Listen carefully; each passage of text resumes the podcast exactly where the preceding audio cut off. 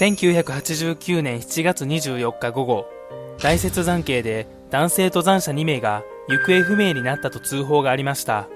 警察のヘリコプターが2名を捜索したところ、登山ルートから外れた河原付近で倒木を積み上げて作られた巨大な SOS の文字を発見。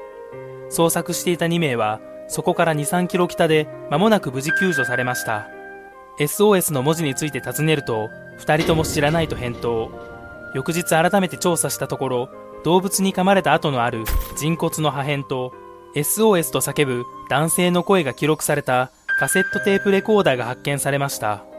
鑑定の結果、5年前に遭難した愛知県江南市の会社員男性と特定。倒木を並べる体力が残っていたのなら、なぜその力で下山を試みなかったのか。なぜ5年間もの間発見されなかったのか。これらの謎は今も分かっていません。